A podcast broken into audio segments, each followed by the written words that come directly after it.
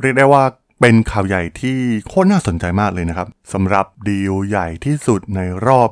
20 ปีของ WHA Group ที่มีการเซ็นสัญญาซื้อขายที่ดิน 600 ไร่กับบริษัทยักษ์ใหญ่ทางด้านรถยนต์ EV จากประเทศจีนอย่าง BYD นะครับ พวกเขากำลังจะเข้ามาลงทุนสร้างฐานการผลิตรถยนต์ในแถบเอเชียตะวันออกเฉียงใต้ ข่าวนี้เนี่ยค่อนข้างเป็นข่าวใหญ่มากๆนะครับ ส่วนตัวผมเองเนี่ยมองว่ามันเป็นข่าวที่ใหญ่ยิ่งกว่าการที่ Apple เนี่ยได้ย้ายฐานการผลิตไปที่เวียดนามซะอีกนะครับ เพราะว่ารถยนต์ EV เนี่ยมันเป็น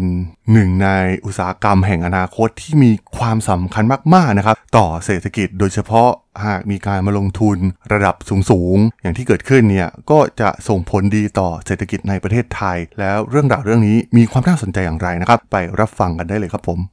You are listening to Geek Forever podcast. Open your world with technology.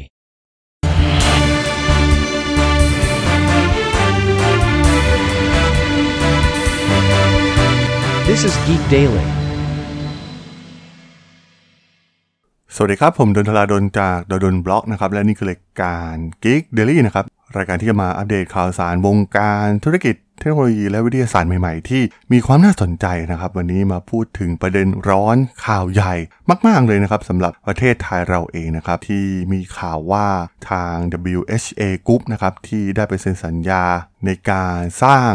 ฐานผลิตรถยนต์ไฟฟ้านะครับในเอเชียตะวันออกเฉียงใต้ของ BYD Group จากประเทศจีนนะครับ ซึ่งก็ถือว่าเป็นบริษัทยักษ์ใหญ่ทางด้านรถยนต์ EV ของประเทศจีนอีกแห่งหนึ่งนะครับ แล้วก็ได้เลือกไทยที่จะมาเป็นฐานการผลิต มันเป็นข่าวที่มีความสำคัญมากๆนะครับต่อเศรษฐกิจภายในประเทศเราเอง เพราะว่าเทรนด์ของโลกมันชัดเจนมาก ๆ อยู่แล้วนะครับ อุตสาหกรรมที่จะใหญ่มาก ๆ อีกอุตสาหกรรมหนึ่ง แน่นอนว่าก็คืออุตสาหกรรมรถยนต์ EV นั่นเองนะครับที่ตอนนี้กำลังเข้าสู่ยุคเปลี่ยนผ่านครั้งสำคัญนะครับซึ่งก็ต้องบอกว่าประเทศไทยเราเองเนี่ยมันมีข้อได้เปรียบหลายอย่างอยู่แล้วนะครับ ที่เคยเป็นฐานผลิตรถยนต์ เครื่องยนต์สันดาปนะครับแบรนด์ยักษ์ใหญ่ทั้งจากยุโรป หรือว่าญี่ปุ่นเองนะครับที่มาตั้งฐานการผลิตมากมายในประเทศไทย แล้วก็มีบริษัทที่เกี่ยวข้องสร้างแรงงาน สร้างตำแหน่งงานมากมายนะครับ ที่เกี่ยวข้องกับอุตสาหกรรมนี้และสร้างบริษัทของไทยเองนะครับ ที่กลายเป็นบริษัทยักษ์ใหญ่ ผลิตชิ้นส่วนรถยนต์ ป้อนให้กับแบรนด์ยักษ์ใหญ่เหล่านี้นะครับ ทั้ง Toyota Honda Mercedes-Benz หรือว่า BMW นะครับ ที่โหใช้ชิ้นส่วนของไทย แล้วก็ หันมาผลิตในประเทศไทยในหลายๆ รุ่นแล้วนะครับ มีการทำการส่งออกไปยังต่างประเทศนะครับ สร้างรายได้ให้กับประเทศไทยจำนวนมหาศาลนะครับ เป็นหนึ่งในอุตสาหกรรมหลักมาก ๆ นะครับ ที่ผลักดันเศรษฐกิจของประเทศไทยมาตั้งแต่ยุค ที่ไทยเนี่ยจะกลายเป็นเสือตัวที่ 5 ในยุคนั้นเลยก็ว่าได้นะครับ แล้วก็มีการลงทุนอย่างต่อเนื่องนะครับ โดยเฉพาะในอุตสาหกรรมนี้ แต่ว่ามันก็มีข่าวห่างหายไปพักใหญ่นะครับ เพราะว่าความไม่ชัดเจนนะครับของนโยบายหลาย ๆ อย่างที่จะผลักดันให้เกิดรถไฟฟ้าผลักดันให้คนไทยแล้วเนี่ยเริ่มหันมาใช้รถไฟฟ้านะครับ แต่ตอนนี้เนี่ยมันเริ่มเห็นเทรนที่ชัดเจนนะครับยอดขายรถไฟฟ้าเนี่ยพุ่งขึ้นอย่างมีนัยสำคัญมาก ๆ แล้วก็มีบริการสถานีชาร์จเนี่ยก็แทบจะครอบคลุมทั้งประเทศไปเป็นที่เรียบร้อยแล้วนะครับเราเห็นจากการรีวิวจากยูทูบเบอร์ชื่อดังหรือสื่อต่างๆนะครับ ที่ทำการรีวิวการขับรถรถยนต์ EV พวกนี้นะครับ ไปทั่วทั้งประเทศเนี่ยมันแทบจะไม่มีปัญหาแล้วนะครับ ในตอนนี้เนี่ยมันกลายเป็นเทรนด์ใหม่ที่หลายๆ คนเนี่ยเริ่มหันมาสนใจ ในงานใหญ่อย่างมอเตอร์โชว์เองเนี่ยยอดขายรถยนต์ EV เหล่านี้เนี่ยก็พุ่งสูงขึ้นเป็นอย่างมากนะครับ ซึ่งสอดรับกับปัญหาเรื่องราคาเชื้อเพลิงนะครับ โดยเฉพาะราคาน้ำมันที่พุ่งสูงขึ้นนะครับ หลายๆ คนที่ใช้รถน้ำมันเนี่ยก็มีความคิดนะครับ ตัวผมเองเนี่ยก็เริ่มมีความคิดที่อยากจะเปลี่ยนไปใช้รถยนต์ EV กับเขาบ้างแล้วนะครับ เห็นเพื่อนๆหลาย ๆ คนเนี่ยเริ่มเปลี่ยนกันแล้ว ก็มีความน่าสนใจมากๆ ซึ่งข่าวการเข้ามาลงทุนครั้งนี้เนี่ยเป็นการสร้างโรงงานผลิตรถยนต์นั่งไฟฟ้าพวงมาลัยขวานะครับ ซึ่งพวกเขาเนี่ยจะใช้เทคโนโลยีใหม่ล่าสุดใน นิคมอุตสาหกรรม WHA ระยองนะครับ ซึ่งคาดว่าจะเริ่มผลิตในปี 2567 ด้วยกำลังการผลิตรถยนต์จำนวน 150,000 คันต่อปีนะครับ เพื่อส่งออกไปยังประเทศต่างๆ ในกลุ่มอาเซียนและยุโรปนะครับ ซึ่งเราประมาทไม่ได้นะครับ แบรนด์รถยนต์จากประเทศจีนเนี่ยถือว่ากำลังมาแรงมากๆนะครับด้วย การที่เขาออกนำทำการทดสอบก่อนนะครับ โดยเฉพาะในประชากรจำนวนมหาศาลในประเทศจีน คือเราไปดูถูกพวกเขาไม่ได้นะครับ แม้ตอนแรกเนี่ยอาจจะมีปัญหาบ้างนนะครับ ซึ่งแน่นอนว่าทุกๆ แบรนด์เนี่ยก็ต้องเจอปัญหาคล้ายๆ กันอยู่แล้วนะครับ ในการเริ่มต้นอุตสาหกรรมใหม่ๆ โตโยต้าตอนสร้างเครื่องยนต์สันดาปใหม่ๆเนี่ยก็ เจอปัญหามากมาย หรือว่าแบรนด์รถยนต์จากเกาหลีใต้เองนะครับโหเป็นแบรนด์รถกระป๋องเลยก็ว่าได้แต่ก่อนเนี่ยแต่ว่าตอนนี้เนี่ยพัฒนากลารมาเป็นรถยนต์ระดับแนวหน้าของโลกไปแล้วนะครับซึ่งแน่นอนนะครับมันเกิดขึ้นกับแบรนด์รถยนต์ไฟฟ้าจากจีนเช่นเดียวกันนะครับพวกเขามีอ่า economy of scale ในประเทศจีนเอง แล้วก็สามารถทดสอบแก้ไขนะครับเรียนรู้พฤติกรรมของผู้บริโภค แล้วก็ปรับปรุงมันให้ดีขึ้นได้อย่างรวดเร็วนะครับเราจะเห็นได้จากการที่ทางรัฐบาลจีนเองเนี่ยก็มีกการสนับสนุนนะครับบริษัทที่เป็นผู้ผลิตรถยนต์ไฟฟ้าเหล่านี้นะครับเกิดหลายแบรนด์มากๆ แล้วก็มีการนำเข้ามาจำหน่ายในประเทศไทยหลายๆ แบรนด์เหมือนกันนะครับในตอนนี้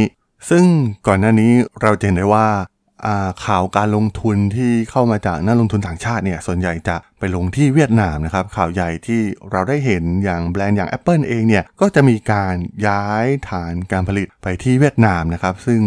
สินค้าอิเล็กทรอนิกส์หลาย ๆ อย่างเนี่ยเราจะเห็นได้ว่าเริ่มย้ายฐานการผลิตไปแถบโซนเวียดนามนะครับ ซึ่งมันย้ายมาจากจีน เพราะว่าปัญหาเรื่องอสงครามการค้า สงครามการเมืองระหว่างประเทศ ทั้งสหรัฐอเมริกาแล้วก็จีนเองนะครับ ที่ทำให้บริษัทชิ้นส่วนหลาย ๆ แห่งเนี่ยก็เริ่มย้ายฐานการผลิตมาที่ประเทศเวียดนามนะครับ แม้กระทั่งในประเทศไทยนะครับหลาย ๆ แบรนด์เองเนี่ยก็มีการย้ายจากที่ไทยเองไปสู่เวียดนาม ซึ่งมันเป็นข่าวร้ายมาก ๆ นะครับของประเทศไทย แต่ว่าข่าวการมาลงทุนของ BYD เองเนี่ยถือว่าเป็นข่าวใหญ่มาก ๆ นะครับแล้วก็เป็นข่าวดีมาก ๆ นะครับ เพราะว่ามันส่งผลต่ออุตสาหกรรมโดยรวม โดยเฉพาะอุตสาหกรรมรถยนต์ไฟฟ้านะครับที่มันยังไม่มีทีท่าที่จะชัดเจนมากนันนะครับจากรัฐบาลเอง รวมถึงแบรนด์เก่าๆนะครับอย่างแบรนด์จากญี่ปุ่นเองนะครับที่พวกเขาก็ไม่ผลักดันแบบเต็มตัวเท่าไหร่นักนะครับกับรถยนต์ไฟฟ้า เพราะว่าแน่นอนว่าพวกเขาก็ยังขายรถยนต์เครื่องยนต์สันดาปได้อยู่นะครับแล้วก็ที่สำคัญมันเปลี่ยนแปลงค่อนข้างยากนะครับ เพราะว่ามันต้องเปลี่ยนแปลงทั้งองค์กร วัฒนธรรมองค์กร ผู้บริหารระดับสูงขององค์กรรถยนต์ยุคเก่าๆเนี่ยก็มักจะมาจากยุคของเครื่องยนต์สันดาปนะครับแต่ว่า แต่ว่ารถยนต์ไฟฟ้ามันต่างไปอย่างชัดเจนมากๆนะครับ เพราะว่ามันใช้ชิ้นส่วนอิเล็กทรอนิกส์ มีทั้งส่วนของซอฟต์แวร์เอง องค์ความรู้เรื่องของแบตเตอรี่นะครับ ซึ่งอย่างเทสลาเองเนี่ยพวกเขาก็เริ่มตั้งแต่ศูนย์นะครับ จนกลายเป็นมีองค์ความรู้ที่สามารถผลิตรถยนต์ไฟฟ้าได้จำนวนมหาศาลในแต่ละปีในตอนนี้นะครับ มีการขยายโรงงานไปทั่วทั้งโลกแล้วนะครับ หรือแม้ในประเทศอินโดนีเซียเองนะครับที่เป็นคู่แข่งที่สำคัญมาก ๆ ของประเทศไทยนะครับ เราก็จะเห็นข่าวว่าอย่างเทสลาเนี่ยประธานาธิบดีของประเทศอินโดนีเซียเองเนี่ยถึงกับลงทุนบินไปคุยกับอีลอนมัสเองเลยนะครับ ที่จะพยายามให้ซื้อวัตถุดิบรวมถึงดึงดูดให้ทางอีลอนมัสเองเนี่ยมาตั้งโรงงานฐานการผลิตในประเทศอินโดนีเซียนะครับ แต่ว่า ตลาดในอนาคตเนี่ยมันเป็นตลาดที่ใหญ่มากๆนะครับมันคล้ายๆกับโทรศัพท์มือถือแหละครับเพราะว่ามันมีแบรนด์ให้เลือกหลากหลายนะครับเทสลาเนี่ยอาจจะมองตัวเองเป็นเหมือน Apple ของวงการรถยนต์ไฟฟ้านะครับแต่ว่าแบรนด์จีเนี่ยเราอาจจะมองเหมือนกับมือถือ Android นะครับ ซึ่งมันมีมากนะครับ แล้วก็มีหลากหลายแบรนด์ให้เลือกสรรแล้วก็ราคาที่ถูกกว่านั่นเอง ซึ่งการดึงดูด BYD มาได้เป็นแบรนด์แรกเนี่ยมันก็ทำให้ในอนาคตเนี่ยเราก็มีโอกาสที่จะสามารถดึงดูดแบรนด์อื่นๆ เข้ามาได้อีกนะครับหาก ecosystem ทุกอย่างเราพร้อมเนี่ยเราก็พร้อมที่จะเป็นฐานการผลิตอันดับหนึ่งในแถบอาเซียนนะครับเหมือนกับที่เราเคยเป็นอันดับหนึ่งในฐานการผลิตของรถยนต์แบบเครื่องยนต์สันดาปมาก่อนนั่นเองครับผม สำหรับเรื่องราวการเข้ามาลงทุนของ BYD ในประเทศไทยใน EP นี้เนี่ยผมก็ต้องขอจบไว้เพียงเท่านี้ก่อนนะครับสำหรับเพื่อนๆที่สนใจเรื่องราวทางธุรกิจเทคโนโลยีและวิทยาศาสตร์ใหม่ๆ ที่มีความน่าสนใจก็สามารถติดตามมาได้นะครับ ทางช่อง Geek Forever Podcast ตอนนี้ก็มีอยู่ในแพลตฟอร์มหลักๆ ทั้ง Podbean Apple Podcast Google Podcast Spotify YouTube แล้วก็จะมีการอัปโหลดลงแพลตฟอร์ม Blockdit ในทุกๆ ตอนอยู่แล้วด้วยนะครับ ถ้ายังไงก็ ฝากกด Follow ฝากกด Subscribe กันด้วยนะครับ แล้วก็ยังมีอีกช่องทางหนึ่งในส่วนของ Line แอดที่ a t h a d o n t h a r a d h o l สามารถแอดเข้ามาพูดคุยกันได้นะครับ ผมก็จะส่งสาระดีๆ พอดแคสต์ดีๆ ให้ท่านเป็นประจำอยู่แล้วด้วยนะครับ